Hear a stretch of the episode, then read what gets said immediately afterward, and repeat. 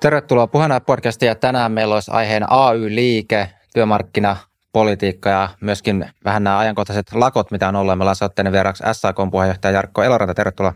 Kiitos paljon.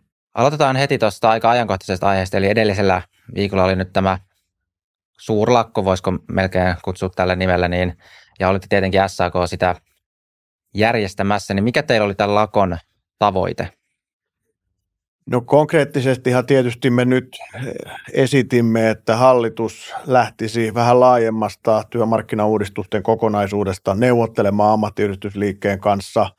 Mehän ollaan tässä pitkin syksyä jo pariin otteeseenkin tehty tällaisia vähän pienempiä, ensin tunnin ulosmarsseja eri puolilla Suomea, sitten tällaisia päivän mittaisia operaatioita eri puolilla Suomea, joissa ollaan niin kuin hallitukselle – tuotu se viesti, että hallitusohjelma on erittäin epätasapainoinen palkansaajien näkökulmasta. Siellä on työnantajien kaikki tavoitteet kirjattuna hallitusohjelmaan. Palkansaajille siitä ohjelmasta ei löydy käytännössä mitään hyvää, mitään sellaista, joka voisi tasapainottaa näitä työnantajille meneviä etuja.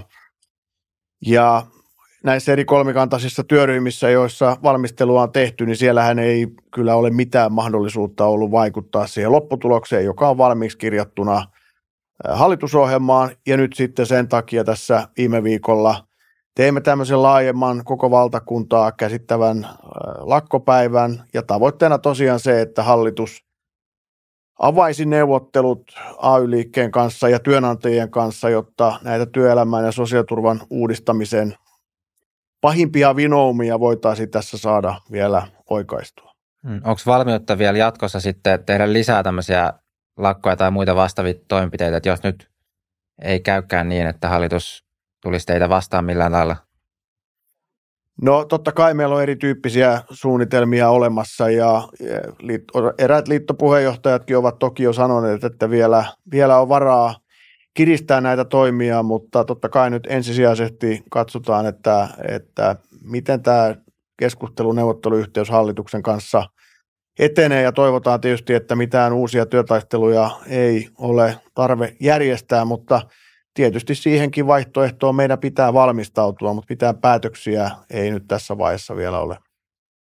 Joo, ö, olet ollut pitkään tässä ammattiyhdistysliikkeessä mukana ja onko tämä tämän hallituksen toiminta nyt sitten tässä alkumetreillä oli jotenkin poikkeuksellista, että tietysti edellinen hallitus oli demarivetone ja ikään kuin teidän enemmän ehkä veljespuolue, niin ymmärrettävästi ehkä ei ollut samanlaista kitkaa, mutta jos vertaat vaikka Sipilän hallitukseen, niin onko tämä hallitus nyt sitten ollut jotenkin toimintatavaltaan poikkeuksellinen verrattuna aikaisempaan kulttuuriin, mitä me ollaan nähty Suomessa?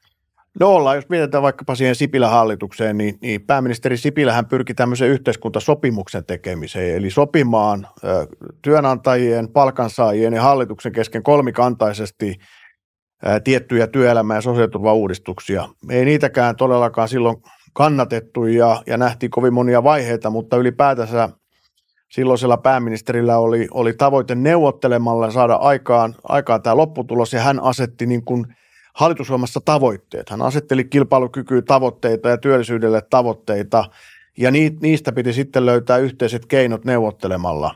No, tämä hallitushan ei ole, ei ole asettanut mitään tavoitteita, vaan tämä hallitus on vaan kylmän rauhallisesti ilmoittanut, että, että esimerkiksi poliittiset lakot rajataan 24 tuntiin ja lakkosakot nostetaan ja ensimmäinen sairauspäivä on, on ilman palkkaa ja irtisanomisia helpotetaan – lomautuksia nopeutetaan ja niin päin pois ja niin päin pois ja niin päin pois. Eli, eli ei ole tällaista tavoitteasettelua, vaan on, on keinoja, jotka sitten hallitusohjelmassa on, on määritelty.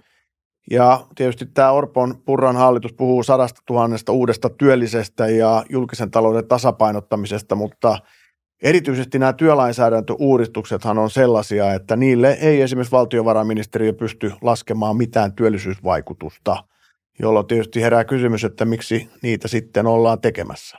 Mm. Mikä sun ajatus on siitä, tai mitä sä uskot, että mitä hallitus tällä pyrkii samaan aikaan, että tietenkin äänenlaustu tavoitteet on aina yhdet, mutta sitten jos vähän miettii, että mikäköhän se ikään kuin oikea tavoite on, niin mitä sä luulet? Niin, tietysti työllistämisen kynnyksestä puhutaan paljon vaikka irtisanomisen helpottamisessa tai, tai ensimmäisen sairauspäivän päivän palkattomuudessa, että se laskee työllistämisen kynnystä ja sitä kautta synnyttää työllisyyttä. Mutta kyllähän tässä selkeästi on tarkoitus se, että työnantajilla olisi suhteessa työntekijöihin entistä enemmän määräysvaltaa. Se on kai tämä viimekätinen niin kuin tavoite, joka tässä sitten kuitenkin on.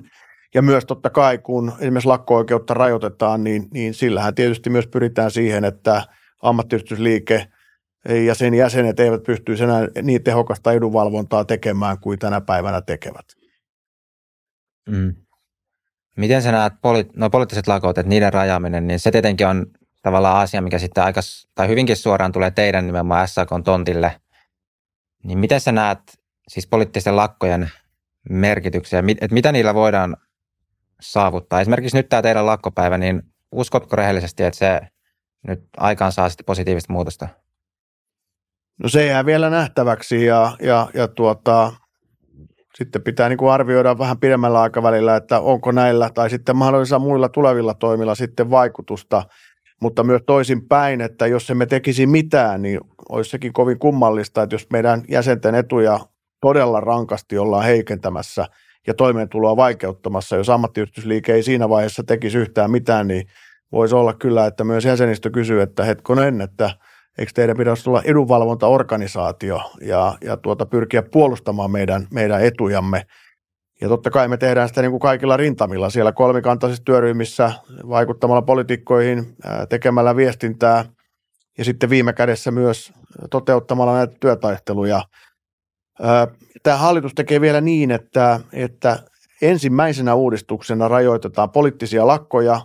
Ja tässä kolmikantaisessa työryhmätyöskentelyssä myös on todettu, että – että koska on tulossa vielä lisää vaikeita leikkauspäätöksiä ja, ja muita vaikeita työelämän lainsäädäntöön liittyviä uudistuksia, niin sen takia on nyt pakko rajoittaa poliittisia lakkoja, jotta saadaan nämä vielä vaikeammat uudistukset läpi, niin onhan tämä nyt aika, voisi sanoa kylmäverinen operaatio, että ensin viedään tavallaan vaikuttamisen mahdollisuudet, rajoitetaan perusoikeuksia ennakolta ja sitten sillä varmistetaan, että vielä kovemmat toimet sitten saadaan läpi ilman ammattiyhdistysliikkeen vastarintaa. Mm, Onko poliittinen lakko siis perusoikeus? Poliittinen lakko nauttii kansainvälisen työjärjestön ilon suojelusta, voisiko sanoa näin. Eli, eli mehän emme lakkoile ylipäätänsä hallitusta vastaan, tai me emme lakkoile kaataaksemme tämän hallituksen. Me lakkoilemme nimenomaan – näitä työlainsäädäntöön ja suoraan ihmisten toimeentuloon sosiaaliturvaan liittyviä asioita vastaan. Ja tämän tyyppiset poliittiset lakot on ilon tulkintakäytännössä ja konventioissa hyväksyttyjä. Joo. Sitten voisi vähän pohtia sitä, että kuitenkin, tai siis joo, mä ymmärrän tuon, että sehän on teidän käytännössä, niin kuin sanoit, olemassaolon edellytys oikeastaan, että te reagoitte kun tulee jotain tämmöisiä toimia. Et si, si, sen ymmärrän tosi hyvin, että totta kai pitää niin siinä reagoida, että muuten ikään kuin mikä, mikä olisi SAK-funktio muuten, kuin että jos tulee valtavat leikkaukset, sitten ei tehdä mitään vastatoimia tai ei lähdetä mitenkään. Se on mun mielestä y- ymmärrettävää ja vastaavasti mä ymmärrän ehkä senkin, että hallitus saattaa ajatella ihan vilpittömästikin niin, että tätä kolmikantajärjestelmää halutaankin tai sen valtaa vähentää ja enemmän voisiko se vastapaino sitten olla, että enemmän valta keskittyy tämmöiselle parlamentaariselle päätöksenteolle sitten kolmikantamallin sijaan? Niin, ja sit, mutta jos miettii nyt, että meillä on, no Suomessa on ollut pitkä perinne tässä kuitenkin semmoisessa yhteistyössä ja sopimisessa, niin jos lähtisi vähän miettimään, että mitkä olisi semmoisia, että miten kuitenkin sitten tulevaisuudessa voitaisiin säilyttää tämmöinen sopimisen kulttuuri, jos vaikka, vaikka joudutaankin tekemään pieniä muutoksia ikään kuin käytäntöihin ja niihin tapoihin, miten sitten tehdään. Ja se varmastikaan ei ole realismia, että aina olisi vaikka demarivetoinen hallitus, että on oikeasta hallituksia vuoron perään, sitten tulee vasemmistohallituksia ja näin poispäin. Varmasti tulevaisuudessakin voisin kuvitella. Niin miten nyt tämmöisenä oikeistohallituksen aikana, niin miten, mikä olisi semmoista politiikkaa, mikä taas sitten SAK ehkä voisi helpommin hyväksyä ja työntekijän näkökulmasta, että jos nyt nämä nykyiset toimet on semmoisia, mitkä on tosi kipeitä teille, niin minkä tyyppisiä ehkä toimenpiteitä te voisitte kuitenkin sitten hyväksyä, jos nyt hyväksytään se realismi, että on oikeistohallitus, että tuskin sieltä nyt tulee ihan mitään vasemmista politiikkaa, niin mitkä on semmoisia teidän vaihtoehtoja sitten? No totta kai täytyy ensin sanoa, että, että, että juuri niin kuin totesit, niin, niin on, on varmasti tässä yhteiskunnassa poliittisia ja etujärjestöjä, jotka ajattelevat niin, että kolmikannan ei pidä niin kuin näihin asioihin sekaantua. Ja totta kai siihen on täysin oikeus demokratiassa ajatella näin. Me taas tietysti niin kuin myös lähdetään tästä, palaa jälleen tähän vaikkapa kansainvälisen työjärjestöön, palaa vaikkapa Euroopan unionin eurooppalaiseen lainsäädäntöön, jossa kuitenkin niin se lähtökohta on, että työelämän uudistuksia, työelämän lainsäädäntöä tehdään, niin siinä erityisesti työmarkkinaosapuolten rooli on keskeinen eikä siinä ole sellaista ajattelua, että niin kuin hallitus hyppää kuskin paikalle. Hallitus voi, voi ohjata niin sanotusti osapuolia lopputulokseen, mutta kuskin paikalle tai toisen osapuolen niin kuin, ö, syliin sen ei pidä hypätä, niin kuin me ehkä tällä hetkellä nähdään, että, että ö, tämä hallitus on tehnyt. No se on totta kai selvää ja pitäkin olla niin, että politiikalla on merkitystä, ei, ei kai sitä käy kiistäminen – E, meillä on myös sen takia, myös, myös me ollaan niin konsensusta myös sen takia, että nämä työmarkkinakysymykset ei ole politisoitunut, eli niissä on ollut pidempi kehittämisen jänne kuin aina ehkä se vaalikausi, eikä niistä tullut myöskään tuota, tällaisen eduskuntavaalikamppailun, voisiko sanoa, keskeistä sisältöä, koska mä en usko, että sekään välttämättä on hyväksi sen paremmin Suomen kilpailukyvylle kuin ehkä tämmöiselle pitkäjänteiselle työmarkkinapolitiikan kehittämiselle, että – neljän vuoden välein sitten suunta muuttuu aika paljonkin. Ei välttämättä 180 astetta, mutta kuitenkin merkittävällä tavalla.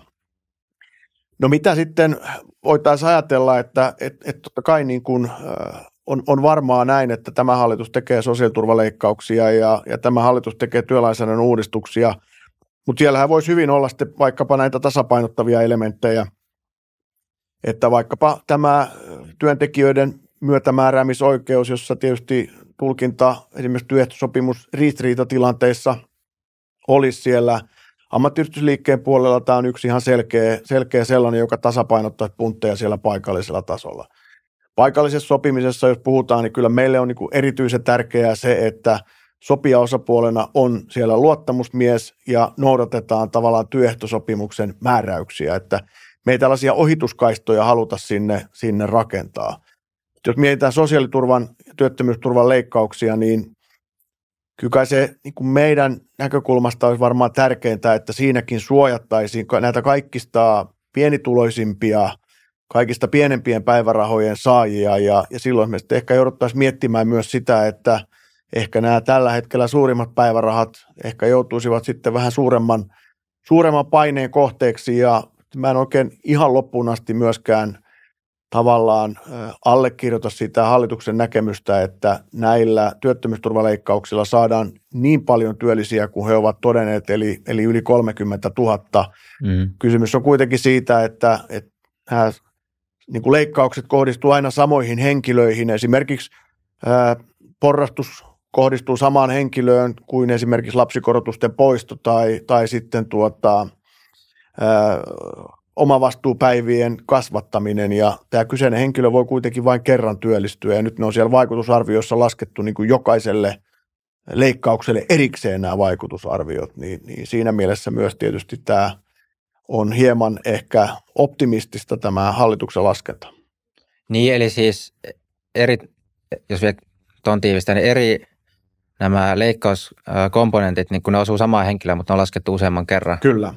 Niin aivan. Eli jokaiselle leikkaukselle on laskettu oma työllisyysvaikutuksensa, mutta me totta kai tiedetään, että ainakin osa näistä leikkauksista kohdistuu samoihin henkilöihin, jolloin tietysti se niin kuin summa ei tietenkään ole sitten todellisuudessa se kuin se sitten paperilla on.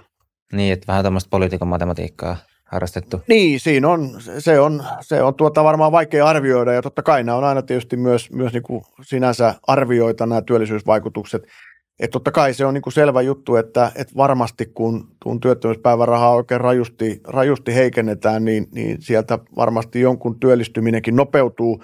Mutta sekin tiedetään taloustutkimuksesta, taloustieteestä, että erityisesti matalasuhdanteissa, johon me nyt ollaan menossa, niin nämä taloudelliset kannusteet ei toimi siinä työllistymisessä niin hyvin kuin ne toimii esimerkiksi korkeasuhdanteessa. Että kyllä tähän aika paljon nyt optimismia sitten sisältyy näihin hallituksen laskelmiin. Mm. Joo, nythän on maailmantaloudessa mielenkiintoinen tilanne, että, että Yhdysvallat on menossa vähän eri suuntaan jopa kuin Eurooppa. Tai että Yhdysvalloissa paljon lujempaa vetää talous ja Euroopassa tosiaan, kuten sanoit, niin on enemmän tämmöistä matalasuhdanteen ja taantuman sitten makua ää, ilmassa. Mutta se taitaa, siis noista ansiosidonnaisista vielä, niin se jos nyt muistan oikein tutkimuksista, niin se, että sitä kestoa lyhennetään sieltä loppupäästä, niin sillä taitaa olla kyllä todettu positiiviset vaikutukset työllistymiseen. Siellähän on semmoinen piikki, joka näkyy, näkyy näissä, näissä tuota, tilastoissa ja siitä tehdyissä grafikoissa. Sehän ei kuvaa se piikki työllistyneiden määrää, vaan se kuvaa työllistymistodennäköisyyttä. Mm. Ja, ja sen piikin kohdalla työllistyy noin 2000 ihmistä. Eli, eli aika pienestä joukosta sitten kuitenkin, kuitenkin puhutaan. Eli suurin osa ihmisistä työllistyy ensimmäisen kolmen tai kuuden kuukauden aikana. Ja kun me ollaan tietysti tutkittu ja myös OECD on tutkinut näitä esteitä työllistymiselle, niin, niin siellähän on ikä, terveys ja osaaminen on niin keskeisimmät, keskeisimmät syyt, mitkä estää työllistymistä ja silloin tietysti niin pelkkä taloudellisen toimeentulon vaikeuttaminen tai, tai romuttaminen niin ei välttämättä työllistymistä edistä, vaan, vaan vie sitten ehkä syvemmälle vielä sosiaaliturvan syövereihin. Meidän mielestä pitää tehdä aktiivista työvoimapolitiikkaa, ja, ja on myös tietenkin niin, että työttömyysturvahan on vastikkeellista. Mm. Se on vastikkeellista siinä mielessä, että ihmisen pitää hakea töitä ja meillähän on tullut voimaan myös tämä pohjoismainen työvoimapalvelumalli, jota me ehkä noin pääpiirteissään kannatamme, mutta pidämme ehkä sitä tämän hetken toteutustapaa tämmöisen liian kaavamaisena. Esimerkiksi helposti työllistyvät ihmiset joutuu tähän samaan hakemusrumpaan kuin, kuin sitten sellaiset, jotka tarvitsevat enemmän tukea – jolloin tietysti niin kuin niukkoja voimavaroja käytetään vähän, vähän väärin. Ei, ei, ei sellaisia henkilöitä, jotka tarvitsisivat erityistä tukea. Ja mun mielestä tämmöisellä niin kuin vahvalla palveluotteella, henkilökohtaisilla palveluilla ja sen polun rakentamisella työhön on sitten varmaan kuitenkin pidemmällä aikavälillä paremmat ja kestävämmät tulokset kuin, kuin sillä, että, että leikataan reippaasti työttömyysturvaa ja ihmiset joutuu sitten muiden sosiaali- etujen varaan, kuten vaikkapa sitten toimeentulotuen, joka on sitten vihoviimeinen kärpäspaperi, josta on kyllä vaikea työllistyä. Mm. Onko SAK siis lähtökohtaisesti sitä mieltä, että vastikkeellisuus on hyvä asia näissä työttömyysturvassa? Vastikkeellisuus on siinä mielessä hyvä asia, että, että ihmisen pitää olla koko aikaa työmarkkinoiden käytettävissä ja hakeutua työmarkkinoille. Ja siihen totta kai, jos me saadaan myös tämä niin kuin vahva, vahva tuota palvelujen tuki, että miten se homma hoituu. Ja meillähän on myös sanktiointia siitä, että – että jos et näitä tiettyjä velvoitteita täytä, niin minkä tyyppiset sanktiot sitten siitä ihmiselle seuraa. Ja nehän on taloudellisia sanktioita, joka viime kädessä johtaa sitten siihen, että menetät sen työttömyysturvan. Että jos et, jos et tuota, seuraa sitä palvelusuunnitelmaa ja riittävän monta kertaa sitä rikot, niin sekin on siellä niin kuin viimeisenä vaihtoehtona, että ansiosidonnainen loppuu siihen paikkaan. Mm. Onko, jos ottaa vähän vertailua näihin muihin Pohjoismaihin, kun nämä nyt on sen meidän viiteryhmä, missä moni ainakin haluaisi, että me ollaan, niin onko Ruotsi, Tanska esimerkiksi semmoisia, siellä olisi jotain, mitä haluaisit tuoda Suomeen heidän mallistaan, mikä on tehty paremmin. Ja tässäkin mun mielestä on sillä mielenkiintoista, että sekä mun mielestä välillä vasemmisto ja, ja sitten välillä myös oikeisto ikään kuin vetoo, että siellä on tehty paremmin asioita, niin on, onko siellä SAK näkökulmasta semmoisia, mitä voitaisiin Suomeen tuoda? No esimerkiksi tähän niin kuin työvoimapolitiikkaahan käytetään Tanskassa melkein tuplat se rahaa, joka meillä käytetään ja Ruotsissakin käytetään varmaan 50 prosenttia enemmän ainakin näihin palveluihin kuin meillä. Et siellä on selvästi voimakkaammin resurssoitu tämä aktiivinen työvoimapolitiikka. Sittenhän puhutaan myös, että Ruotsissa on työttömyysturva porrastettu ja niin se on Tanskassakin, mutta että se lähtötasohan on jo alun perin reippaasti kovempi kuin, kuin tämä meidän nykyinen taso. Eli, eli tavallaan, että että jos halutaan niin porrastusvaikutusta, niin meille varmaan kävisi tällainen alkuun korkeampi ja siitä sitten pikkasen tiputettaisiin, niin, niin saadaan kyllä porrastus, jos sitä halutaan ja silloin ollaan ehkä sillä pohjoismaisemmalla tasolla. Nythän käy niin, että näiden leikkausten jälkeen ja, ja tuota kaikkien, kaikkien muidenkin ää, tiukennusten jälkeen, niin suomalainen työttömyysturvahan on reippaasti Pohjoismaiden heikoin. Öö, Onko tämä siis suhteellinen vai absoluuttinen? Sekä että. Sekä että. Hmm. Että tavallaan ne korvausasteet, että Tanskassa lähdetään sieltä 80-90 prosentin tasosta liikkeelle suhteessa palkkaan. Ja meillähän ei olla missään vaiheessa niin korkealla, vaan ollaan, ollaan alemmilla tasoilla siellä 60, 60 prosentin hujakoilla. Ruotsissa ollaan sitten 10-15 pinnaa korkeammalla kuin Suomi ja siitä lähdetään porrastamaan. Ja nyt sitten näiden leikkausten jälkeen niin, niin me tiputaan kyllä niin kuin reippaasti, reippaasti alemmalle tasolle. Mm, olisitko valmis semmoisiin uudistuksiin sitten, että se lähtötaso olisi korkeampi, mutta se nopeammin putoisi. Että jos mietitään, että näihin ansiosidonnaisiin vaikka käyttävissä oleva rahasumma olisi sama, niin olisiko valmis muuttaa sitä sitten etupainotteisemmaksi? Tai mikä, mikä se muutos olisi, jos mietitään, että käyttävissä oleva raha olisi vakio? No jos käytettävissä rahaa oleva on se, joka siihen nyt on tänä hetkenä ennen näitä leikkauksia käytettävissä, niin joo, varmaan voitaisiin siitä keskustella. Ö, mutta kyllä silloin tietysti pitäisi tähän, tähän niin kuin aktiivisen työvoimapolitiikkaan myös aika paljon tuota pistää paukkuja. Tähän kuitenkin tarkoittaa sitä että myös, että jos vaikka sitten työttömyyspäivärahaa, jos, jos ajatellaan puhtaasti taloudellisia kannusteita, mm.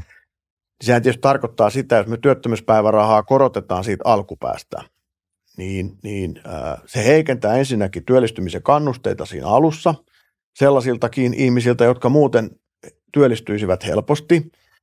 Ja, ja tietysti vaikka ensimmäisen kolmen kuukauden aikana, niin, niin silloinhan meillä on se kaikkein suurin porukka siinä työttömänä, jolloin tietysti siihen satsatut, siihen, siihen niin kuin sen päivärahan korottamiseen tarvittava rahasumma on todella iso.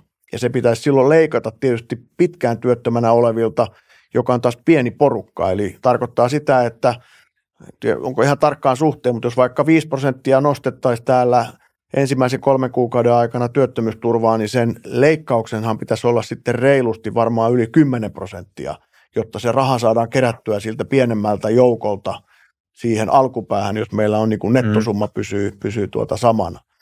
Nythän näin ei tehdä, vaan, vaan nythän tehdään satojen miljoonien eurojen leikkaukset työttömyysturvaan ja, ja tota, siinä varmaan on tietysti yhtäältä varmaan tosiaan nämä työllisyystoiveet on siellä taustalla, mutta kyllä siinä on myös tietysti valtion talouden tasapainottaminen on merkittävässä roolissa.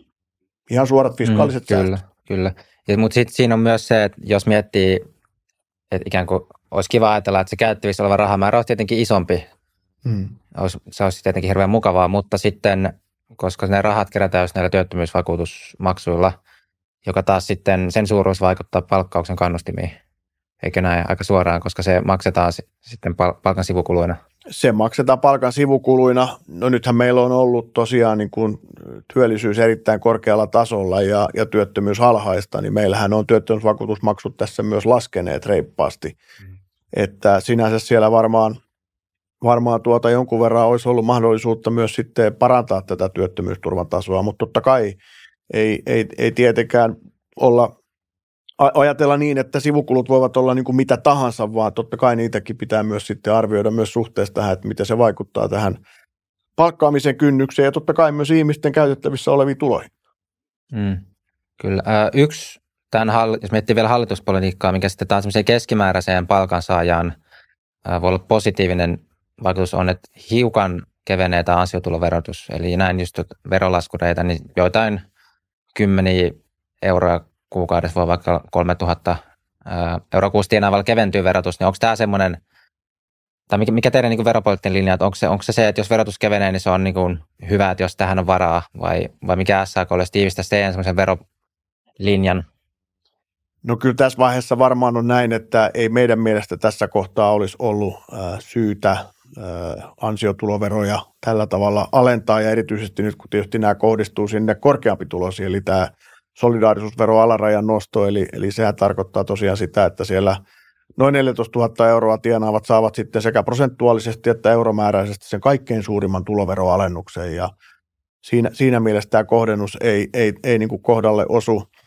Ja mä luulen, että aika moni myös SAK-laista ajattelee näin, että, että jos saa sen pari kolmekymppiä, neljäkymppiä kuussa lisää, jos se tarkoittaa samanaikaisesti isoja leikkauksia vaikkapa sosiaaliturvaa siihen työttömyysturvaa, jonka aika moni SAK-lainenkin on elämänsä aikana kokenut, tai muihin hyvinvointipalveluihin, niin silloin kyllä aika iso merkitys myös ihmisten tavalla hyvinvoinnille ja toimeentulolle. Ja ja tota, siinä mielessä tietysti niin, niin, niin, eh, ei se ehkä ollut meidän ensisijainen taso, tavoite, ei ole se, että me nyt tässä tilanteessa, jossa valtio velkaantuu vahvasti ja kuitenkin tätä tasapainoa tässä pyritään hakemaan, niin sitä haetaan nyt sillä, että, että ää, verotusta alennetaan. Joo, joo, tosiaan itse asiassa nyt ensi vuoden velkaantuminen tulee summana olemaan näköpiirissä niin enemmän kuin Marinin hallituksen viimeisenä vuotena. Totta kai sitten voi ajatella, että kun se on, suunta menee tiettyyn suuntaan, niin se kulmakerro on tavallaan siinä, siellä niin nostaa sitä, mutta joka tapauksessa ei ole nyt näkyvissä ainakaan mitään kovin jyrkkää käännettä sen suuntaan, että tämä nykyhallitus olisi velkaantumista vähentämässä, ainakaan nyt tässä ekana vuotena, tietenkin annetaan nyt neljä vuotta aikaa, mutta että mikä olisi SAK on sitten linja tähän julkisen talouden tasapainottamiseen, tai näette sitten, kuinka tärkeänä tavoitteena te näette sen tässä Suomen tilanteessa, että julkisen talouden tasapainotus nimenomaan se, että se velkaantumisen kulmakertoimen ikään kuin loiventaminen?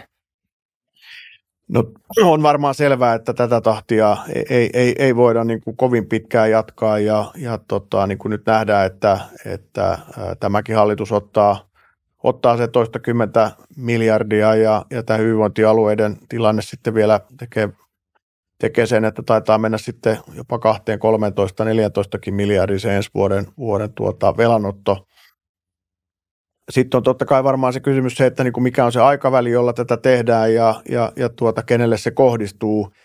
Että ensinnäkin on se, että veroastehan tulee tämän hallituskauden aikana laskemaan niin paljon, että me menetään ehkä noin 8 miljardia verotuloja. Sehän johtuu sitten vaikkapa fossiilista siir- pois siirtymiseen ja muihin tämän tyyppisistä seikoista, että, että ensinnäkin tietysti tätä verotusta pitäisi säätää niin, että tällaista, ää, tällaista tuota, veroasteen laskua ei tapahtuisi, koska tämä on aika iso raha meille tässä vaiheessa. Sitten tosiaan niin tämä kaikkein korkeampitulosten verotuksen keventäminen ei, ei varmasti ollut tässä yhteydessä meidän mielestä perusteltua. Ja sitten on varmasti myös katsottava vaikkapa näitä listaamattomien yhtiöiden osinkoveroratkaisuja. Sieltä olisi useampi sata miljoonaa esimerkiksi saatavissa – Eli kyllä me joudutaan myös tätä tulopuolta katsomaan, että tämä, ei, tämä talouden, julkisen talouden tasapainotus ei onnistu pelkästään sillä, että puhutaan, että nostetaan työllisyysastetta.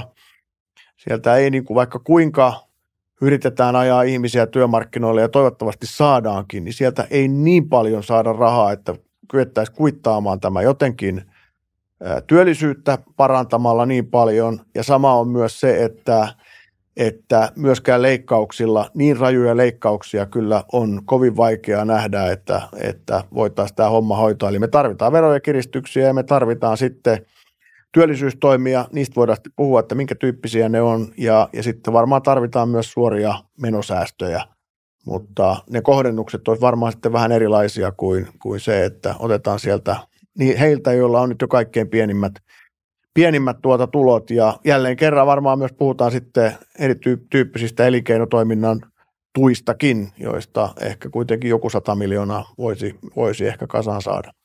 Joo, yritystuot muistaakseni, oliko se 3,5 miljardia ensi vuonna? Ainakin joo, ja verotuot mukaan lukien niin vielä enemmän, että, että, mutta että se on vaikea, sitä on, on, on, on niin kuin useamman hallituksen aikana kyllä yritetty, mutta sekään ei ole helppoa, että ihan samalla lailla kuin me vastustamme nyt – vaikkapa työttömyysturvan leikkauksia, niin kyllä yritykset vastustavat ja elinkeinoelämän järjestöt erittäin tiukasti myös erityyppisten yritystukien heikentämistä mm. ja leikkaamista. Joo, joo. Niin te laskette verotuet, että jos on alempi verotus tietylle No vaikkapa joku niin sähkövero kannattaa, jotkut tuki. muut tämän tyyppiset, niin sehän on niin kuin sinänsä verotuki. Niin, aivan. Joo. No joku toinen voisi ajatella taas, että se on vaan alempaa verotusta, mutta tulkintakysymys, tulkintakysymys. Miten siis, ää, teillä oli, sulla, tai nostin noin veronkiristykset, eli vaikka nämä listaamattomien yhtiöiden osinkoverotus, mm.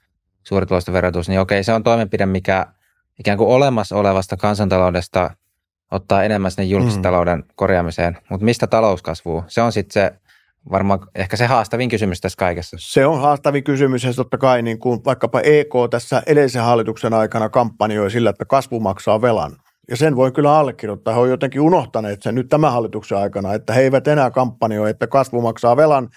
Nyt he kampanjoi, että leikkaukset maksaa velan ja mä luulen, että kukaan, yksikään maa ei ole kyllä siinä onnistunut, että leikkaamalla on saanut velkaantumisen kuriin. Eli, eli kasvua tarvitaan ja siihen on varmaan muutama ehkä sinänsä simppeli resepti, mutta se, että miten se toteutetaan, niin on, on toinen juttu. Eli, eli tietysti tuottavuuden kasvu on ilman muuta asia, joka pitäisi pystyä saamaan aikaan ja siinä ehkä nyt sitten nämä TKI-panostukset on yksi hyvä lähtökohta. Nythän se on kuitenkin parlamentaarisesti sovittu, että se määrä nostetaan sinne 4 prosenttia BKTstä ja se on varmaan erittäin hyvä tavoite, mm. Mutta vaativa tavoite ja, ja siellä myös alkaa sitten tulla kysymys siitä, että onko meillä riittävästi osaavaa henkilöstöä, osaavia ihmisiä käyttämään se raha oikein, koska jos meillä on liian vähän väkeä, niin se johtaa ehkä vaan TKI-henkilöstön palkkojen nousuun ja ehkä muutenkin tällaiseen niin kuin hyvinvointitappioon sitten siellä puolella. Eli tästä tullaan tähän toiseen kysymykseen, eli meillä pitäisi olla sitten kuitenkin myös riittä, riittävästi osaavaa työvoimaa täällä, ja sitten me tullaan tähän maahanmuutto kysymykseen myös osittain, ja, ja ainakin yhdellä hallituspuolueellehan se on niin kuin täysin myrkkyä, että me avoimesti puhuisimme siitä, että me pyrkisimme tänne saamaan osaavia osaavia ihmisiä maailmalta entistä enemmän tekemään näitä, näitä kysymyksiä.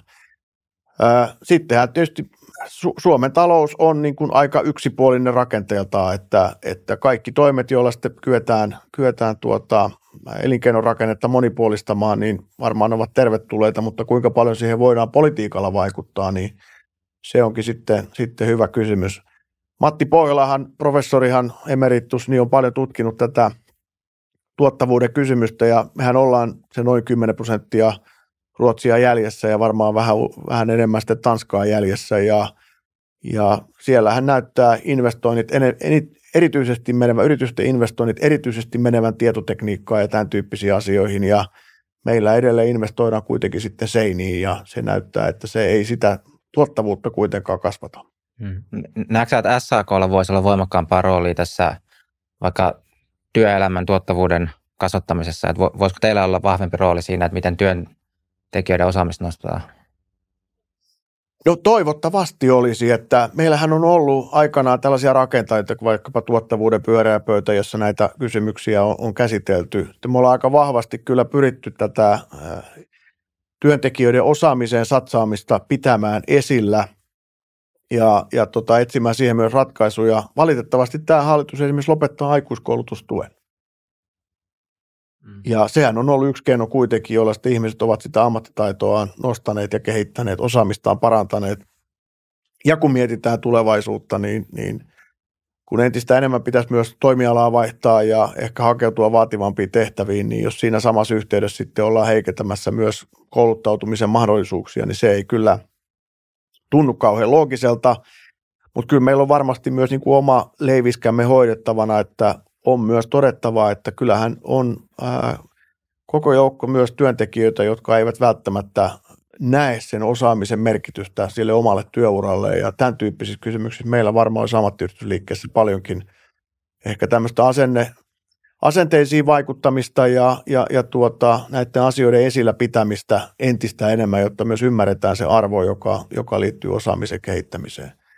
Voisi lainata vaikka Ruotsin entistä, entistä tuota, pääministeriä Stefan Löveniä, joka oli myös, myös tuota, ammattiyhdistysliikkeestä Metallityöväenliiton puheenjohtaja, ja hän pääministeri totesi, että, että työntekijöiden ei pidä pelätä uutta teknologiaa, vaan, vaan työntekijöiden pitää pelätä vanhaa teknologiaa. Ja tällähän nimenomaan tarkoitti sitä, että jos vanhalla teknologialla joudutaan toimimaan, niin ei pärjätä maailmanmarkkinoilla eikä myöskään saada parempia palkkoja. Niinpä, niinpä. Toi maahanmuutto, mennään sinne kohta siihen puoleen, se kiinnostaa varmasti paljon myös teidän näkemystä, mutta sitä ennen mua kiinnostaisi vielä kysyä, kun yksi mitä nostit oli noin suhdanteet, niin ajatteletko, että tämmöinen vastasyklinen talouspolitiikka olisi lähtökohtaisesti hyödyllistä, eli missä nousukaudella ää, on ikään kuin varaa löysätä, eikö siis kiristää. Ää, kir, kir, joo, siis nousukaudella varaa kiristää, ja sitten taas kun on tämmöinen la, taantuma tai lama, niin sitten löysätään hanoja, jotta ei sitten ikään kuin just kuiviin kiristetä sitä viimeistäkin. Niin onko tämä semmoinen yleisesti linja, mitä kannatat?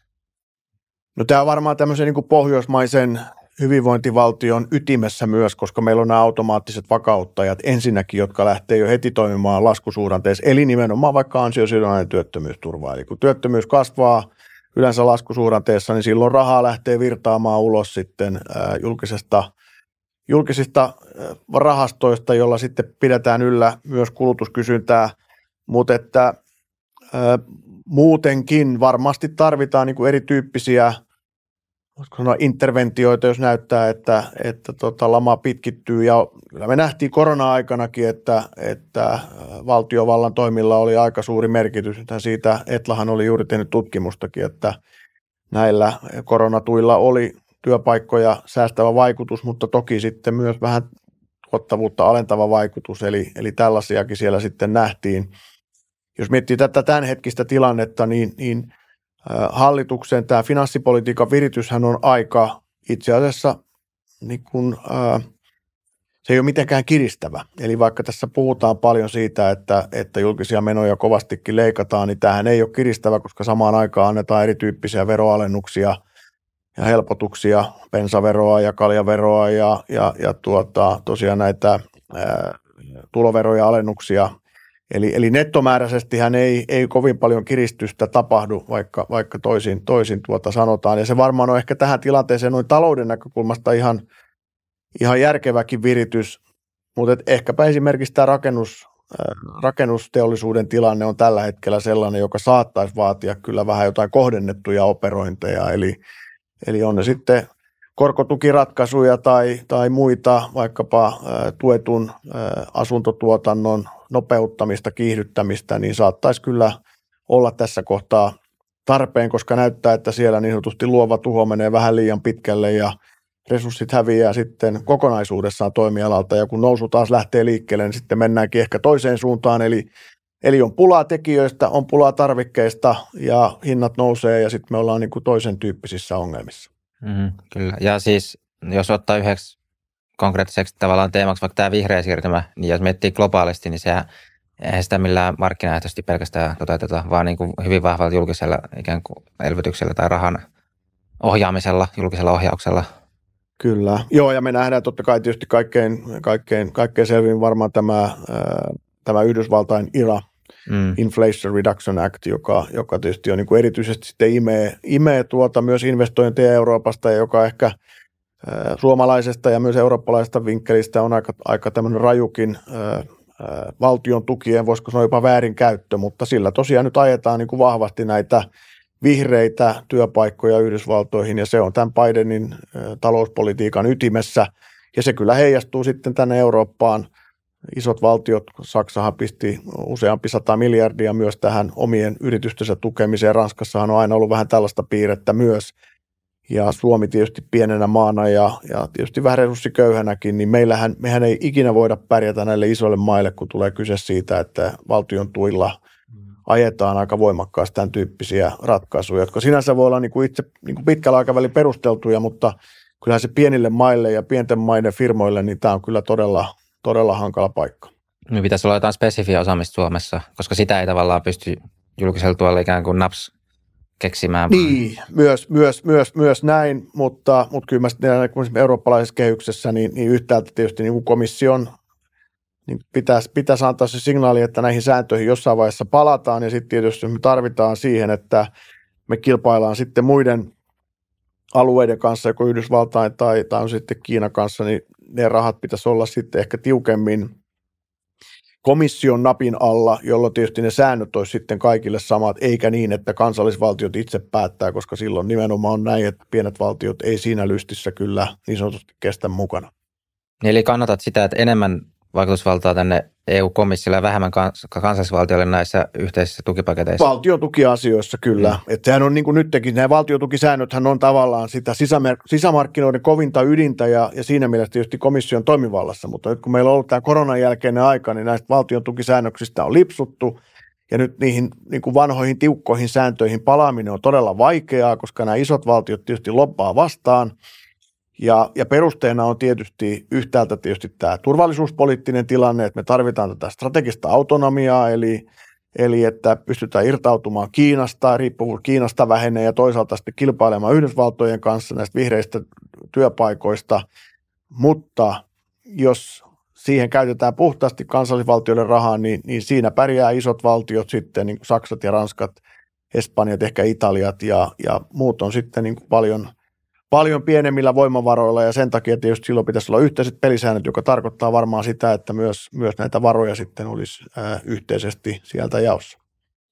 Niin, musta tuntuu, että tuossa menee monilla vähän haast- tai siis mo- tai tämä tuntuu ehkä vieraalta ajatukselta, mutta jos tuon logiikan kautta, niin se, että komissiolla olisi paljon valtaa ja me pystyttäisiin luomaan EU-hun semmoisia rakenteita, että päättävät ihmiset ajattelevat nimenomaan sitä EUn kokonaisetua, mm. eikä osa optimoi. Mm. Niin semmoinen maailma, jos se toimisi ja siihen on erittäin paljon isoja kysymysmerkkejä, että miksi se ei välttämättä reaalimaailmassa toimi.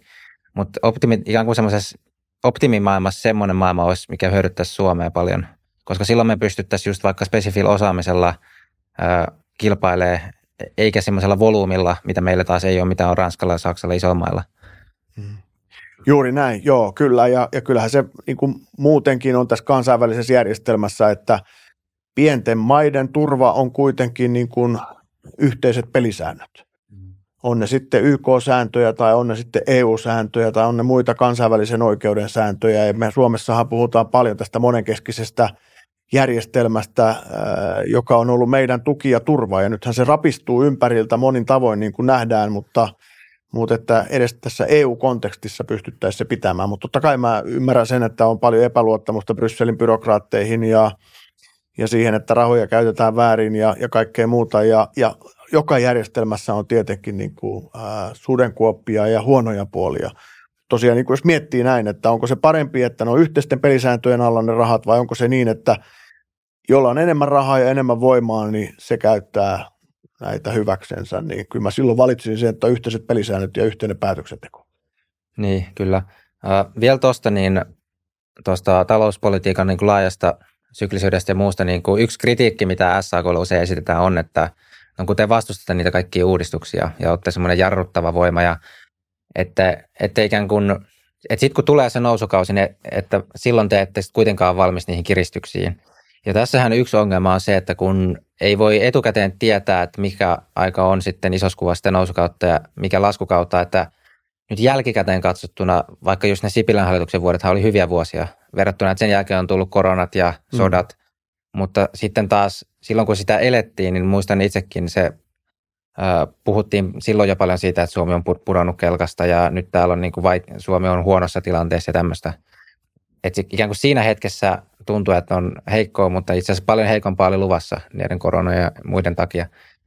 Niin tavallaan, että miss, missä vaiheessa tulee se hetki, että sitten voidaan alkaa kiristää, niin onko SAKlla tuohon sitten näkemyksiä, että mi, millaiseen tavallaan tilanteeseen pitäisi Suomen päästä, että esimerkiksi te olisitte valmis sitten niin siirtymään tämmöiselle vähän kiristävämmälle ää, finanssipolitiikan puolelle?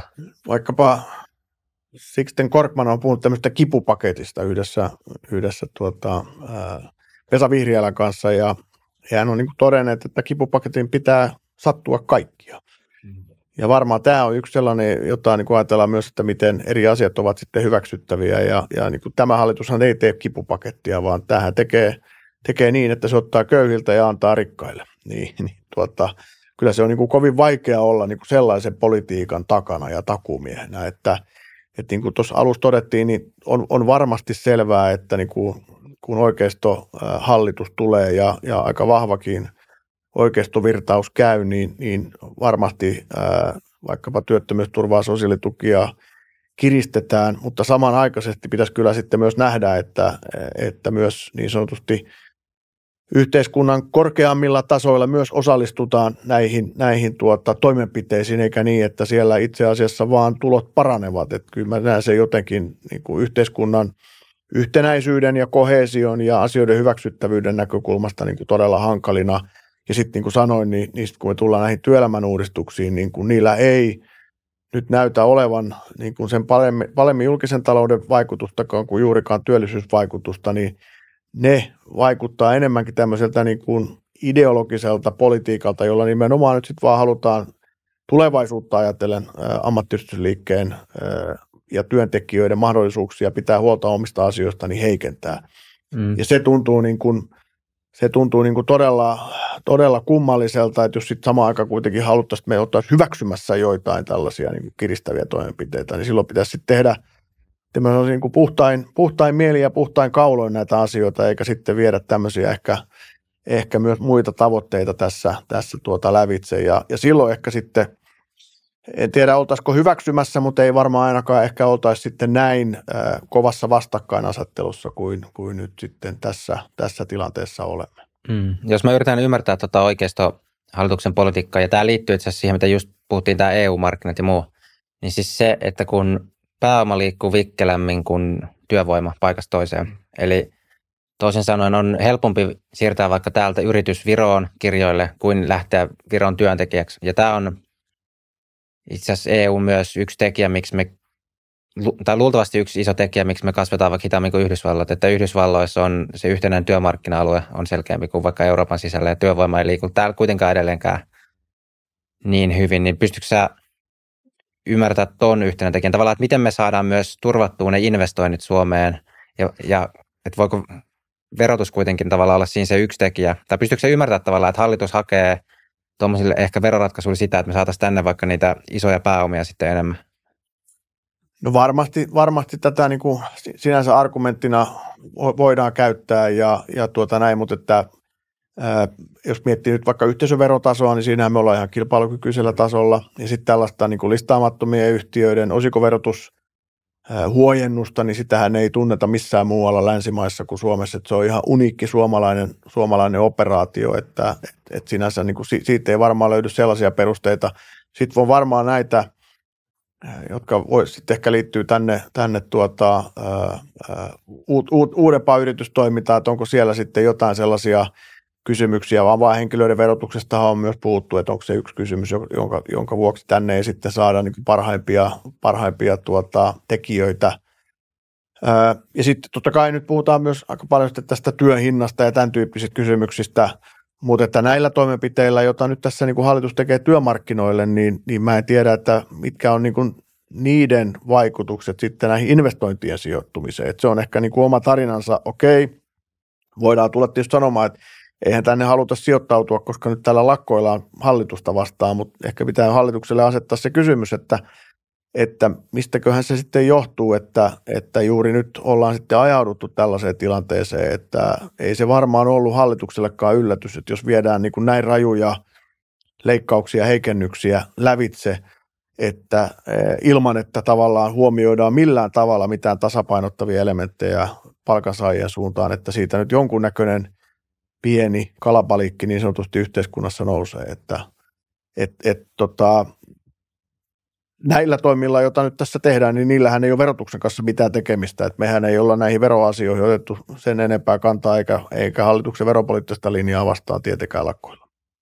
Mm, mm, tosin, mutta sanoit yhtenä keinona, mikä olisi sitten, mistä mieluummin tasapanttaisi julkista taloutta, niin olisi kuitenkin se. No se on totta kai, joo, ju- juuri näin, mutta että niin kuin sanoit, siellä on kuitenkin nyt näitä, vaikkapa tämä solidaarisuusvelon alarajan nosto, niin en, en, usko, että se on nyt ensisijainen siinä, että kun mietitään, että mihin joku iso yritys esimerkiksi investoi, niin se ei varmaan niin kuin sitä mieti, eikä ei, sitten on myös näitä muita olutveron alentamista ja, ja vanhojen, vanhojen tuota, autojen käyttövoimaveron alentamista ynnä muista. No pieniä puroja, mutta että sinänsä niin kertoo siitä, että mihin arvovalinnat menee. Ja sitten, jos mietitään nyt näitä isoja yritysten sijoittautumisia, niin tämä listaamattomien yhtiöiden osinkoverotus ei taida sielläkään olla se kysymys, jossa, jos silloin kun vaikkapa näistä, näistä isoista ilmastoinvestoinneista ja ynnä muista mm. puhutaan, niin se ei ole kuitenkaan se juttu. Mm. Mutta, mutta tota, totta kai meillä on toisenlaisia näkemyksiä ja on vahva verolobi, joka haluaa vaikkapa perintöverosta luopua kokonaan ja, ja tämän tyyppisiä kysymyksiä, joita taas taloustieteilijät pitää niin kuin erinomaisen hyvänä verona tätä perintöveroa. Näinpä. Totta kai, jokainen mm. katsoo omasta näkökulmastaan, se on ymmärrettävää ja demokratiassa. Eikö näin, tunnet varmasti vielä tarkemmin nämä tilaisuudet, mutta siis Suomessahan, jos katsoo tätä vuosikymmenen kehitystä, niin just tämän kolmikantamallin takia lakkoilu on ollut tosi vähäistä verrattuna moniin muihin maihin. Joo, me ollaan pärjätty, ei, ei koskaan olla oltu niin vähäisessä määrin kuin, kuin Ruotsi, mutta pohjoismaisessa ollaan kyllä ihan niin kuin, voisiko sanoa, niin kuin Norjan ja Tanskan kanssa ihan, ihan tuota linjassa. Ja 70-luvun hulluista vuosista ollaan tultu reilusti alaspäin. Ja, ja sitten tosiaan näitä, näitä tuota poliittisia, poliittisia lakkoja tässä on sitten porvarihallitusten aikana ollut. Ja, ja se sitten kertoo ehkä omaa tarinaansa siitä, että kun, niin kun hallitus voimakkaasti – voimakkaasti tulee tänne työmarkkinakentällä, niin kyllä se aiheuttaa sitten tuota jonkun tyyppisiä järjestyksiä. Ja, ja nyt tietysti kun me ollaan vähän tällaisessa murrostilanteessa yhtäältä tämän hallituksen ja hallitusten työmarkkinoille tulon takia ja toisaalta sitten myös sen, että, että tavallaan työnantajapuoli on niin kuin muuttanut tätä omaa ää, taktiikkaansa ja strategiaansa työehtosopimisessa, niin sehän on aiheuttanut tässä viime vuosina – sitten enemmän näitä työmarkkinahäiriöitä. Ja sitten totta kai myös sitten julkinen sektorihan lakkoili tässä keväällä 2022 ja sieltä tuli aika paljon myös sitten, mm. sitten tuota, lakkopäiviä sinänsä, mutta, Mutta että varmaan näin keski-eurooppalaiseen näkökulmaan, niin me ollaan kuitenkin aika rauhallinen maa, mutta toivottavasti myös jatkossa kyetään löytää tavat, jossa työtaisteluihin ei juuri päiviä mene, että eh, ei, ei niistä tykätä meillä täällä AY-liikkeessäkaan, vaikka niitä silloin tällöin mm. joudutaan sitten järjestämään. Joo, sitten voisi mennä siihen maahanmuuttoon, niin mikä SAK nyt kanta on sitten työperäiseen maahanmuuttoon? No mehän ollaan perinteisesti edelleen kyllä saatavuusharkinnasta ollaan pidetty kiinni ja, ja, ja muistetaan se, että saatavuusharkintahan koskee tällaisia duunari, duunariammatteja, eli ei koske niin kuin asiantuntijoita ja, ja voisiko sanoa toimihenkilöitä ja siitä ylöspäin. Ja, ja tota, muuten sitten ajatellaan tietysti näin, että jos Suomeen tullaan, niin Suomessa tehdään töitä suomalaisilla työehdoilla ja, ja siinä mielessä – siinä mielessä tervetuloa. Ja sitten on sanottava, että kyllähän meidän eri liitoissa varmaan on vähän erilaista suhtautumista, että vaikkapa yksityisillä palvelualoilla, jossa on paljon ulkomaista työvoimaa siellä työkavereina, työmailla. Ja, ja tota, väki on tänne niin kuin suoraan palkattu töihin, niin mä luulen, että siellä on kohtalaisen myönteistä tämä suhtautuminen – sitten joku rakennusala, jossa me nähdään jatkuvia väärinkäytöksiä ulkomaisessa työvoimassa, niin, niin siellä on tietysti vähän niin kuin tiukempi mieliala sitten suhteessa tähän, ja se johtuu nimenomaan siitä, että, että, että toimialalta ei ole pystytty tätä työvoiman hyväksikäyttöä riittävällä tavalla kitkemään, ja se koskee sitten yleensä ja melkein aina kolmansista maista tullutta työvoimaa. Eli etäalueen ulkopuolelta? Etäalueen ulkopuolelta tullutta työvoimaa. Että kuviohan toimii niin, että ja ne on aika usein sitten myös niin kuin lähetettyjä, lähetettyjä, että sinänsä vaikkapa aikaisemmin tuli Ukrainasta ja, ja, ja tuolta valko ja muualta vaikkapa Puolan kautta vuokrattuna tänne ja asiat ei ollut kunnossa. Mutta ollaan me nyt nähty myös näiden ukrainalaisten osalta, että, että heitä on vaikkapa kevyt yrittäjiksi suorastaan huijattu rakennustyömaille. He ovat kuvitelleet olevansa palkkatyösuhteessa ja sitten onkin paljastunut, että he ovatkin – kevytyrittäjiä ja vastaavat itse kaikista, kaikista tuota kuluistaan, eikä ole tapaturmavakuutuksia ynnä muita. Ja, ja, ja tämä on niin kuin toimialalla todella ikävä, ikävä piirre ja se myös sitten tietysti vaikuttaa siihen, että, että meidän pitäisi saada tämä hyväksikäyttö kuriin, jolloin tietysti olisi varmaan helpompi myös miettiä sitä, että, että miten vaikkapa saatavuusharkintaa sitten tulevaisuudessa kehitetään. Mutta kun siihen liittyy tähän saatavuusharkintaan – se, että myös niin on ennakkovalvontaa niistä työehdoista ja on ennakkovalvontaa siitä, että minkälaista henkilöstöä tänne tulee. Ja sillä on sitten myös tietysti aika iso palkkauksellinen merkitys, niin sen takia tietysti tämä on, tämä on, tämä on tärkeä kysymys vaikkapa rakennusalalle. Ja sitten sehän toimii sillä tavalla hyvin, että, että kun sitten todetaan, että työvoimapulaa on ja tekijöitä ei Suomesta löydy, niin sehän se saatavuusharkinta poistuu. Eli sitten mennään normaaliin työlupamenettelyyn ja sitä kautta sitten pääsee väkeä kyllä Suomeen, jos, jos työvoimasta on pulaa. Mm, tosiasiassa joustaa aika paljon se saatavuusharkinta. O- ootko sitä mieltä itse, että siis tarvittaisiin ihan suorastaan enemmän työperäistä maahanmuuttoa, että just työtä tekevät ikäluokathan meillä on, omat pienenee koko ajan ja sitä kautta – ja kun vastaavasti samaan aikaan esimerkiksi eläkkeellä olevat ikäluokat kasvaa, niin tulee just tämä paine, että mistä työntekijät ja verojen maksajat, niin oletko sitä mieltä, että ihan lisää tarvittaisiin?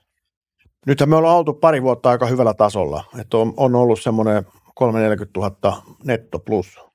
Ja se on varmaan sellainen taso, jota tässä sitten tulevaisuudessakin pitäisi pystyä ylläpitämään, jotta tietysti tämä, tämä väestökehitys, väestökehitys saadaan niin kuin paremmalle tolalle ja, ja tuota, saadaan työt tehtyä, koska, koska sillä, että meillä on täällä työvoimaa, niin on tietysti iso vaikutus siihen, että miten se meidän talous kasvaa ja maksaa sitten ne meidän mahdolliset julkiset, julkiset velat ynnä muut ja, ja varmasti sitten myös eläkkeetkin. Ää, mutta totta kai se ei tule ilmaiseksi. Että, että niin kuin sanoin, niin ensinnäkin pitää tietysti pitää huolta siitä, että ihmiset saavat täällä oikean kohtelun. Heille maksetaan se, mikä kuuluu.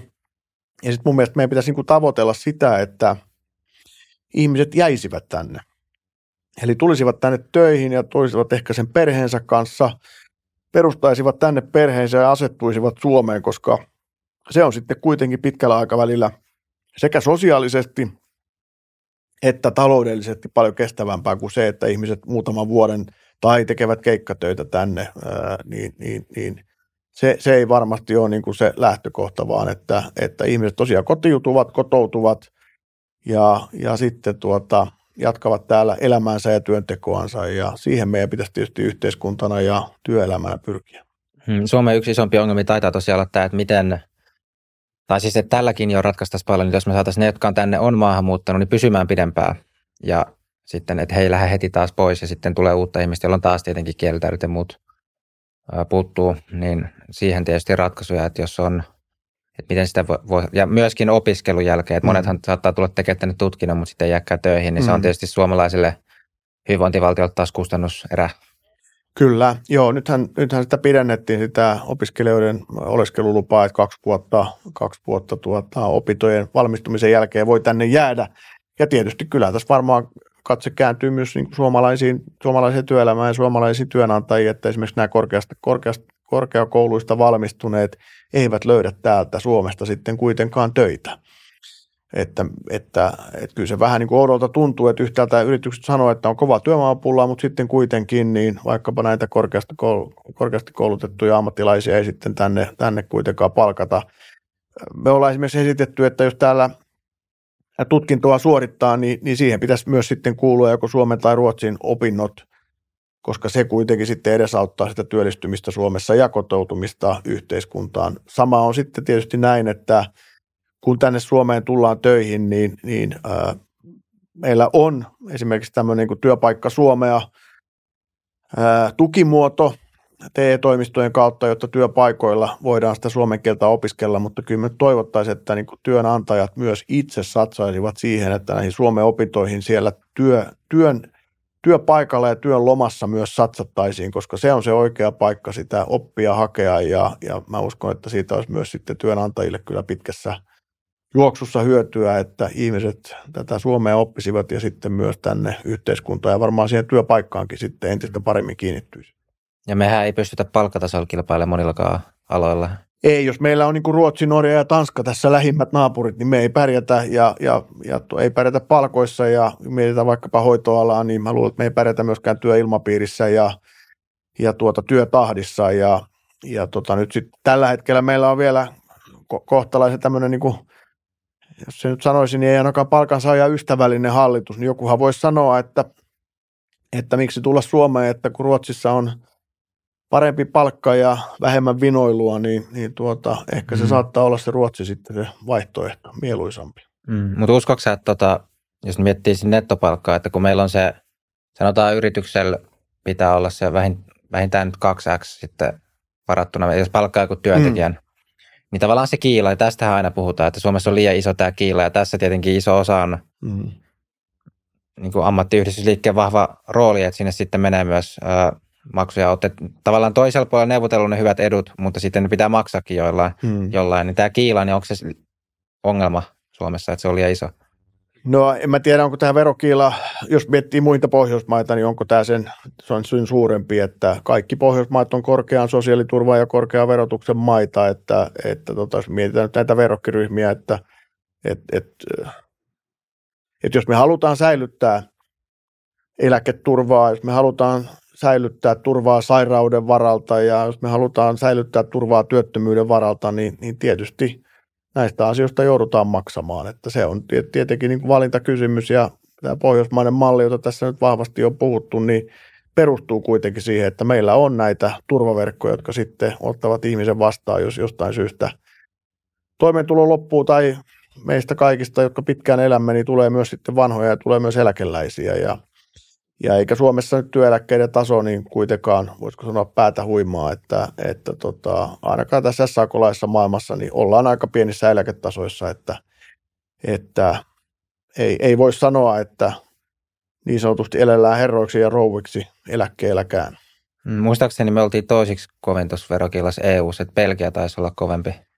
Vaan, niin, että... Nämä kansainväliset vertailut tietysti vähän hankalia, että esimerkiksi niin kuin Ruotsissa ja Tanskassa ja Norjassa on vaikkapa eläkejärjestelmä hoidetaan niin kuin yksityisen, yksityisestä järjestelmästä, jolloin se ei tavallaan näy suoraan siinä niin kuin verokiilassa, mutta kyllähän se sieltä palkasta lähtee. Se on niin sanotusti työmarkkinaeläke ja se ei näy tässä julkisessa veroasteessa, mutta raha kuitenkin liikkuu sitten niin kuin yksityisen vakuutuksen kautta, että, että nämä kansainväliset vertailut on tietysti ehkä vähän hankalia tässä suhteessa. Meidän eläkejärjestelmä on uniikki Euroopassa, koska meillä on vain niin sanotusti ensimmäisen pilarin eläkettä, vaikka se toteutetaan yksityisen yhtiöiden toimesta. Monissa muissa maissa on, on, on tämmöinen niin kuin kansaneläkejärjestelmä niin kuin meilläkin, sitten on tällainen niin kuin työeläkejärjestelmä ja sen päälle on vielä työmarkkinaeläkejärjestelmä, joka sitten vaikkapa työehtosopimuksissa sovitaan ja se on niin puhtaasti yksityinen. Meillä taas kaikki on tässä niin ykköspilarissa ja se näkyy silloin myös meidän veroasteessa. Mm. Oletko huolissa eläkejärjestelmän kestävyydestä palkansaajan, vaikka nykyisen palkansaajan näkökulmasta, että sitten kun he jäävät eläkkeelle, niin riittää jakoraha myös silloin?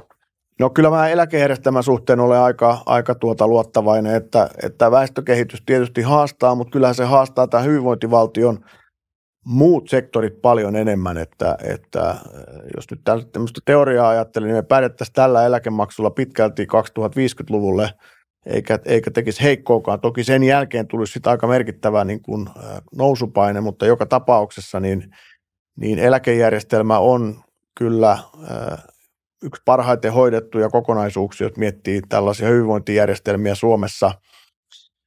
Edellinen uudistus, kun tehtiin, niin siinähän, siinähän tuota, etuuksia myös tarkasteltiin, eli suomeksi sanottuna vähän, vähän nipistettiin ja tehtiin myös muita uudistuksia, kuten vaikkapa eläkeikää nostettiin ja, ja tämän tyyppisiä kysymyksiä. Ja sehän onnistui erinomaisen hyvin ja myös työelämässä on tehty asioita oikein, koska ihmiset – pystyvät ja haluavat tehdä entistä pidempää työuraa. Mutta se, mikä ei ole todellakaan, jos ei ole onnistuttu ja se ei varmaan ole eläkejärjestelmän vika, niin, niin liittyy tähän syntyvyyteen, joka sitten kuitenkin on reippaasti alempi kuin silloin vajaa kymmenen vuotta sitten ajateltiin. Että se muutos on ollut nopea ja dramaattinen ja sen takia me tarvitaan esimerkiksi tätä työperäistä maahanmuuttoa.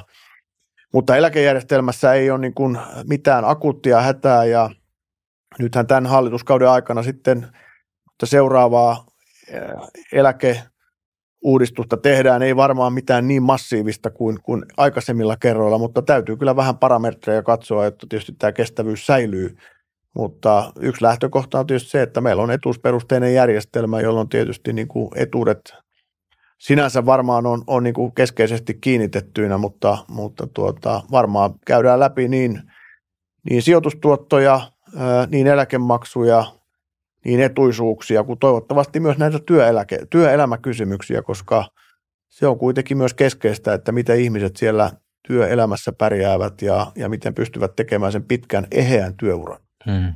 Paitsi yrittäjän eläkepuolella tuli hätä, koska siellä ei ole tätä rahastointia lainkaan. Nyt siellä on valtava nousupaine ja tämä itse asiassa sillä tavalla koskettaa myös palkansaajat, koska moni ennakoi, että tulevaisuudessa joudutaan enemmän tekemään sellaista vähän hyp- hyppelyä, että ei välttämättä, hmm. vaikka aloittaisi uransa ikään kuin työläisenä palkansaajana saattaa joko omat kiinnostuksesta tai jopa sitten vasten tahtoa jossain vaiheessa ikään kuin vaihtoehtojen ollessa rajatut, niin joutua yrittäjäksi, jolloin tavallaan tämä sitä kautta myös koskettaa, niin mitä, mitä tästä yrittää, vaikka se nyt ei ole SAK mm. tavallaan suoraan, mutta onko se kat- seurannut tätä nyt huolissasi, kun siellä on valtavat tosiaan nousupaine näissä maksuissa? Joo, kyllä siitä palkansaajakin kannattaa olla huolissaan ainakin kahta kautta.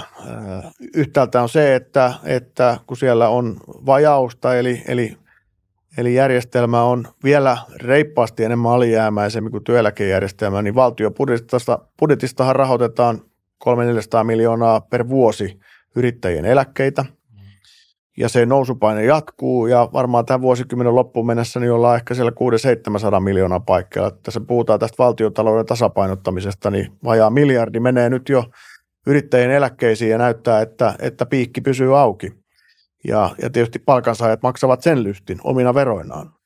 Toinen puoli on tietysti se, että, että kun yrittäjä ää, tulosta voi itse tavallaan määritellä sen, että paljonko siitä niin sanotusti maksaa, niin, niin sehän myös luo tämmöisen epäsymmetrisen kilpailutilanteen, eli kun, kun palkansaaja maksaa jokaisesta eurosta ja palkansaaja työnantaja maksaa jokaisesta eurosta sen eläkemaksun, niin yrittäjä ei välttämättä maksa jokaisesta tienaamastaan eurosta, jolloin tietysti niin kuin työn hinta on voisi sanoa vähän keinotekoisesti alhaisempi kuin, kuin palkansaajilla, ja silloin se ehkä myös sitten vie sitä virtaa palkan, palk, palkkatyöstä sinne yrittäjätyöhön, ja tämä ei kyllä ole pitkällä aikavälillä myöskään sitten yhteiskunnan etu, myöskään näiden, näiden tuota maksujen näkökulmasta, koska tämä rahoituskäppi siellä kasvaa.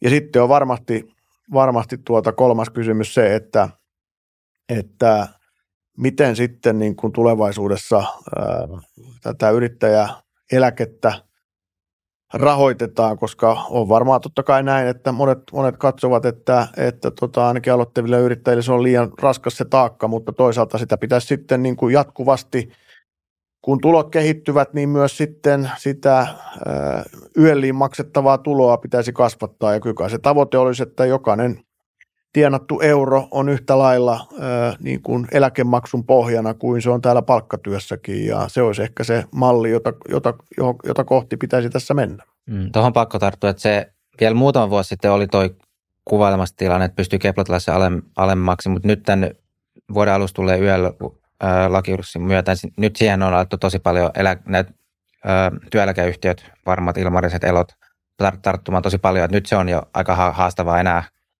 keplotella. Mutta tuohon, että miksi olisi huono kehitys yhteiskunnalle, jos tulee enemmän vaikka yksin ja pienyrittäjyyttä ja vähemmän sitten palkansaajuutta? No ei, juuri tästä syystä, että, että mistä silloin maksetaan näitä, näitä tuota, jos, jos, ei, jos, ei, jos silloinkin tämä alivakuuttaminen jatkuu, niin, niin, niin kyllähän se on niin kuin iso kysymys, että miten tätä hyvinvointijärjestelmää rahoitetaan, koska palkansaajilta joka ainoasta tienatusta eurosta saadaan kyllä niin sanotusti verot ja, ja eläkemaksut ja, ja, ja sosiaaliturvamaksut otettua. Mutta jos yrittäjätulosta sitä ei saada ja, ja vaikka lainsäädäntö ei sinänsä tänä vuonna kyllä muutettu, vaan, vaan aikaisemminkin yrittäjän olisi pitänyt maksaa sen oikean tulonsa mukaisesti, mutta, mutta tota, siihen ei oikein niin kuin eläkeyhtiöillä konsteja ole sitä pakottaa. Ja nythän näitä tarkistuksia tosiaan tehdään ja, ja siellä, mutta hyvin maltillisesti myös tätä maksua korotetaan. Että siellähän on rajattu sitä, että kuinka paljon se voi esimerkiksi per kuukausi enimmillään nousta. Eli, eli suoraanhan ei mennä sinne niin sanotusti lopulliseen, lopulliseen tasoon asti, ja tietysti näiden kantojen läpikäyminen on kyllä aivan valtaisa tehtävä, että, että tota, se ei kyllä se ei kyllä tule ihan niin kuin hetkessä onnistumaan, mutta ne totta kai uudet aloittavat eläkkeet, niin, niin varmaan entistä tarkemmin käydään, käydään tuota lävitse.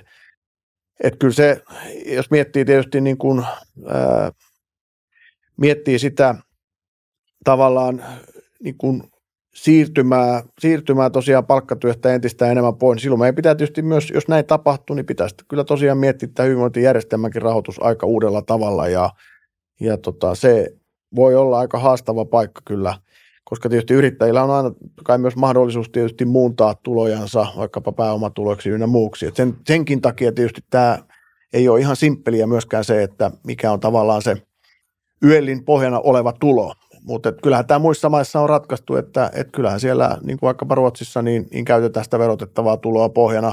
Ja kun meilläkin ää, tulorekisterit ja muut kehittyy, niin, niin luulisi, että me kyettäisiin niin kuin luomaan tähän niin kuin parempi järjestelmä, joka sitten toivottavasti myös tietysti huomioisi näitä tiettyjä yrittäjien, eli tietysti aloittelevien yrittäjien huolia, tai sitä, että yrittäjätulo myös ehkä on volatiilimpaa kuin, kuin vaikkapa palkkatulo, joka pysyy niin kuin aika stabiilina sitten kuitenkin, varsinkin, varsinkin tuota, pysyvissä työsuhteissa. Niin siis mä, mä en tota rehellisesti tajua, että miksi ei voitaisiin tehdä niin, että yrittäjä maksaisi vähän palkansaajan tapaan siitä sen verran sitä eläkevakuutusmaksua, kun nostaa sitten liksaa. No tämähän se periaatteessa lähtökohta on, ja tietysti niin kuin lakikin lähtee siitä, että, että se niin kuin pitäisi asettaa sille tasolle kuin, että jos tätä työtä tehtäisiin niin kuin palkkatyönä. Niin. Että jos sä oot timpuri, niin sä tienaat sen noin 340, ehkä 30, 45 000 vuodessa, niin sellaisesta summasta sun pitäisi maksaa eläkemaksua riippumatta oikeastaan siitä, onko palkkatyöläinen vai yrittäjä, mutta, mutta se timpuriyrittäjähän voi valita sen, että se maksaa vain kymppitonnista. Ja tässä tulee tietysti tämä iso käppi sitten siihen, että, että tota, sitten aika iso osa tulosta jää niin sanotusti yöllä vakuuttamatta ja – ja, ja tota, niin, mutta just katsoa sieltä tulorekisteristä vaikka. No koska näin se, olisi... se on, mutta, että, mutta tällä hetkellä nyt ei ainakaan vielä järjestelmät, järjestelmät ei ole ja sitten puhutaan myös tästä, että se ei anna todellista kuvaa, että voidaan tätä tulomuuntoa tehdä ja, ja sitä tehtäisiin entistä enemmän, jos näin tehtäisiin ynnä muuta, että aika monta syytä on löytynyt sille, että miksi näin ei tehtäisi, mutta mä oon samaa mieltä, että niin kuin entistä enemmän pitäisi mennä siihen suuntaan, että ne olisi niin kuin yhdenvertaisia, riippumatta siitä, että oletko yrittäjä tai palkansaaja, niin niin tuota, samat velvollisuudet ja, ja silloin myös tietysti tämä niin kuin siirtyminen palkansaajan ja yrittäjän välillä olisi entistä helpompaa. Ja tähän liittyy myös sitten vaikkapa tämä niin sanottu yhdistelmävakuutus, joka on työttömyysturvaan. jossa myös on aika pitkään haettu sitä ratkaisua, että miten kun ihmiset tekee entistä enemmän palkansaajana ja yrittäjänä työnä, miten voitaisiin löytää sellainen joustavampi malli, jossa, jossa sitten tuota, vaikkapa työssäoloehtoa voidaan kerryttää molemmilta puolilta ja sitten sieltä yhdistelmävakuutuksesta, jos työttömyys kohtaa, niin saataisiin päivärahaa. Mutta sama ongelma, idea on hyvä, kaikki kannattaa, maksajaa vaan ei oikein tunnu löytyvän. Mm. Mutta siinä, siinä, joo, ne, jotka alivakuuttaa, mutta sitten siinä on tavallaan, koska yrittäjyyteen liittyy aina se pikkasen korkeampi riski, niin tavallaan voi sanoa, että nyt riskiä ei hinnoitella oikein. Eli se voit alivakuuttaa, mutta sitten taas ne yrittäjät, jotka ää, ei menestykään ihminen, kun on ikään kuin ottanut riski, mutta epäonnistuu, mm. niin ei ne saa niitä maksettuja maksuja sitten enää takaisin. Mm. Totta kai ne saa mm. eläkekertymänä ne, Joo. mutta mutta totta kai silloin se jää, niin kuin, jos sä niin kuin maksat minimiä, niin sehän on käytännössä sama kuin sä sait kansaneläkkeenäkin. Että mm, tämähän on kyllä. tavallaan se toinen kritiikki, joka siihen liittyy, että miksi maksan, kun saisin sen muutenkin. Että tavallaan, että miksi maksan maksuja, kun saisin kuitenkin kansaneläkkeen. Jep, jep. Että, että tämä, tämä on, ja totta kai tämä, tämähän tulee myös niin kuin pienipalkkasella palkasaajalla pikkuhiljaa vastaan. Että tavallaan niin kuin työeläkkeestä, työeläkettä ei kartu juuri sen enempää kuin saisit takueläkkeenä ja mahdollisena mm-hmm. kansaneläkkeenä. Että tässä on tämmöisiä niin kuin kannustinkysymyksiä, mutta sitten totta kai niin kuin miettii yhteiskunnan kannalta, että sillähän on eri, sillähän on niin kuin eri merkitys, että onko niin sanotusti eläkemaksut maksettu ja se maksetaan siitä järjestelmästä vai – heittäytyykö tavallaan niin kuin veromaksajien yhteisestä potista maksetun sosiaaliturvan varaan, että yhteiskunnallehan sillä on merkitystä, Joo. kummasta rööristä raha tulee. Joo, ja vaikka mäkin olen yrittäjämyönteinen, niin sitten esimerkiksi se, että koska yrittäjän, vaikka yleinen asumistukikin on sidottu tähän yötuloon, mm. työtuloon, niin sitten sä voit ikään kuin maksamalla minimiyöllä, eli sä saatat päätyä vielä semmoiseen tilanteeseen, että sä oot vaikka oikeutettu asumistuen nostoon, vaikka sulla, mm. vaikka osinkoina nostat sitten hyvät tulot kuitenkin. Eli ei ole sitten taas oikeasti ei ole ikään kuin tarvetta sille niin. Niin, että kyllä tuommoisia porsareikiä sitten niin kuin molemmista suunnista mun mielestä. Näitä varmaan löytyy, mutta että se, se varmaan on ehkä toivottavasti tule, se tulevaisuuden suunta, että vaikkapa näillä niin kuin tiedonvaihdoilla ja tulorekisterikehittämisillä ynnä muilla me saataisiin niin kuin paremmat järjestelmät, jos, jolla sitten niin kuin tämä sosiaaliturva voisi olla oikeudenmukaisempi ja, ja tavallaan maksut määräytyä sitten sen ää, niin kuin todellisuuden mukaan, jolloin, jolloin sitten niin kuin kaikki voisi, miten mä nyt sanoisin, niin kuin tuntea olonsa turvalliseksi, että asiat tulee hoidettua. Mm. Ja YEL-vakuutus on kuitenkin hyvä, niin kuin tässä on, tässä on puhuttu, että se on sitten pohjana myös muille mahdollisille, on se että sairauspäiväraha tai joku muu tämän tyyppinen. Ja, ja tuota, totta kai kukaan ei ajattele, että oman yrittäjä- tai työuransa aikana sairastuu tai vammautuu tai jotain muuta, mutta se saattaa käydä ja siinä mielessä tietysti YEL on vakuutus, että se vakuuttaa myös tällaisten niin kuin eh, riskien varalta.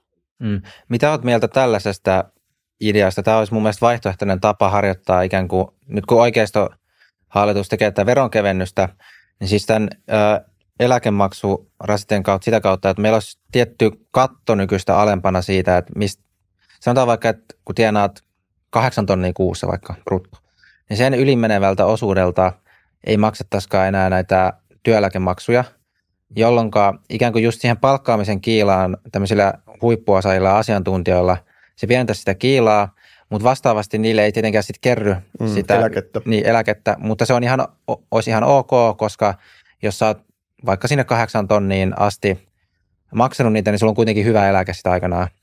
Mitä oot tämmöisestä ideasta mieltä? Mä oon siis sitä vaan miettinyt, että mm. toi olisi toinen tapa ikään kuin luoda kannustavuutta ää, sinne huippuosaajille. Ihan jos miettii y- yrityksen näkökulmasta ja palkkauksen kiilaa, että kun hän palkkaa, niin kuinka iso osa siitä päätyy sitten nettotulona mm. sille ää, osaajalle? No tämä eläkekattokeskustelu, sitähän tämä käytännössä niin tarkoittaa, mm. että olisi tietyn tyyppinen eläkekatto tässä meidän yleisessä järjestelmässä. Tähän aina aikaa ajoin käydään. Mehän ei olla sitä eläkekattoa kannatettu. Ja se argumentti on se, se että jos me tämmöinen tehtäisiin, niin, niin tuota, sehän myös sitten käytännössä tarkoittaisi, että näille henkilöille kyllä rakennettaisiin sitten muut yksityiset järjestelmät. Että että mä en pidä sitä niin kuin hyvänä kehityksenä, koska vaikka voi sanoa näin, että okei, sulla on kahdeksalla tonnilla hyvä eläke, mutta se eläke saattaa sitten kuitenkin olla vain ehkä kolmisen tonnia, ehkä jopa alle noillakin tuloilla, koska harvahan tienaa 8000 euroa koko sen uransa ajan, vaan se on yleensä sitten siellä loppupäässä, niin, niin se eläke tietysti karttuu alussa vähemmän.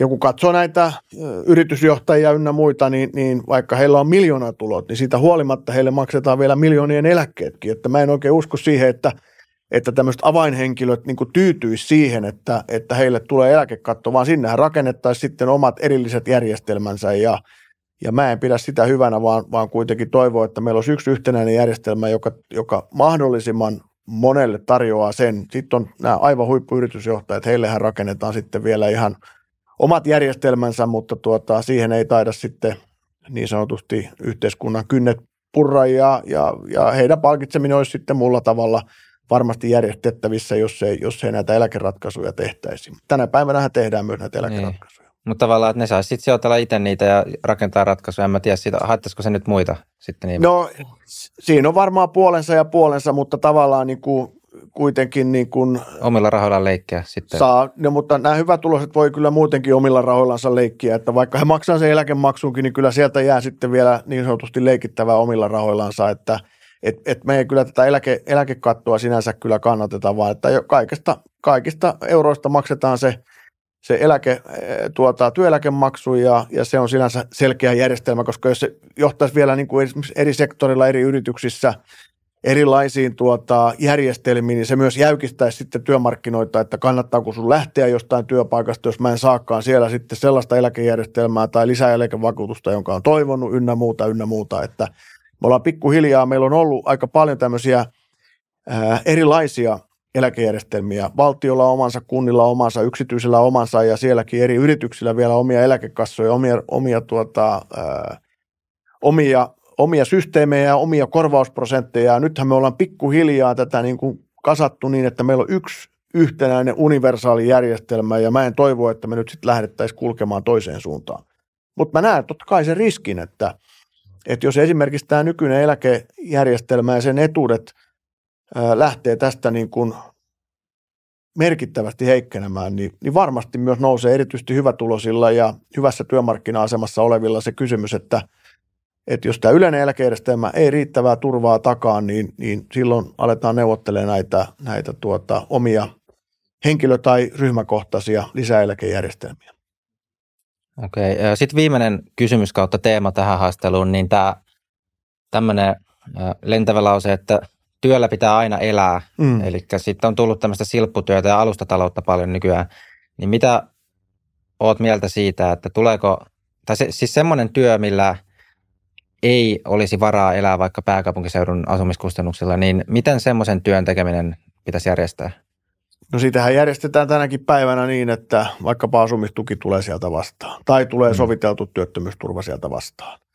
Ja totta kai tietysti niin kuin meidän näkökulmasta olisi toivottavaa se, että ihmisillä olisi kokoaikainen työ ja siitä saatavalla palkalla tulisi toimeen, mutta että elävä elämä ei ole sellaista. Esimerkiksi asuntomarkkinaahan tavallaan on näin päin, että niin kuin asuntomarkkinoiden vinoumia ja tällaista niin kuin kohtalaisen kovaa vuokratasoa, niin tähän me ei pystytä tavallaan niin kompensoimaan työmarkkinoilla ja palkoilla niin kuin millään tavalla näillä, näillä korkean kustannustason seuduilla, jolloin tietysti tämä, tämä asumistuki tulee sitten vastaan ja ehkä jopa toimeentulotuki tulee vastaan.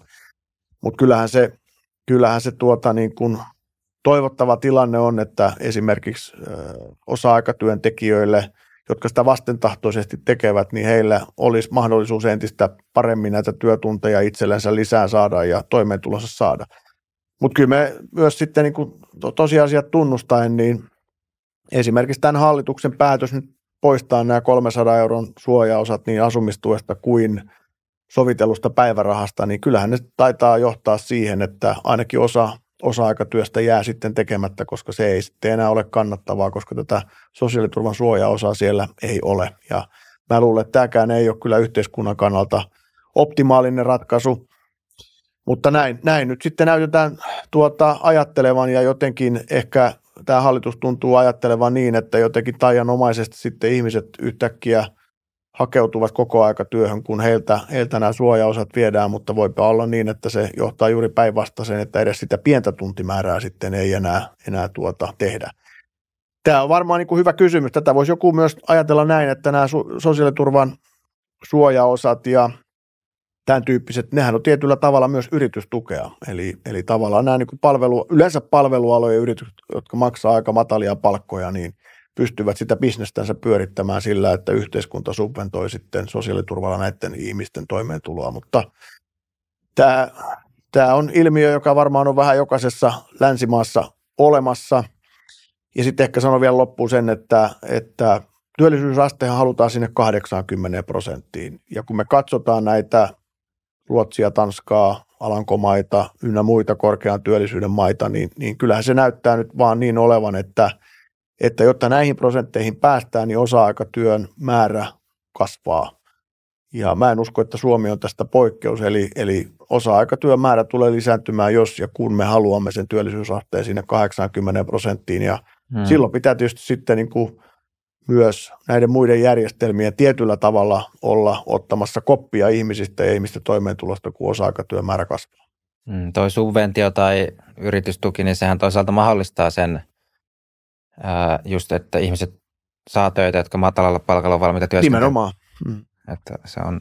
Se on vähän, totta kai se tasapainohan pitää sitten olla, että en, en, en sano sitä sillä, etteikö – että niin kuin pitäisi sitä puhtaasti ja pelkästään niin kuin huonona asiana ja, ja, ja tota näin, vaikka totta kai niin kuin meidän lähtökohta on sen, että kokoaikainen työ, sen palkalla pitäisi tulla toimeen, mutta me totta kai myös tiedetään, että, silloin, että, että osa-aikaisella työllä, jos sulla on vaikka 20 tuntia viikossa, niin, niin sillä sä et todennäköisesti kuitenkaan pelkästään pysty itseäsi elättämään. Ainakaan mm. jos olet yksinäinen, saati perheellinen, niin, niin näinhän se vaan sitten kuitenkin on. Mm, tämmöiset Voltin kaltaiset firmat, niin tulisiko ne pakottaa palkkaamaan nämä ää, nykyisin ikään kuin alustatalouden piirissä yrittäjinä toimivat työsuhteisiin? No meillähän on nyt alustatyödirektiivi tulossa ja, ja siinä tulee eurooppalaista lainsäädäntöä. Katsotaan sitten, että miten se vaikuttaa, vaikuttaa niin kuin tämän tyyppisiin alustayrityksiin.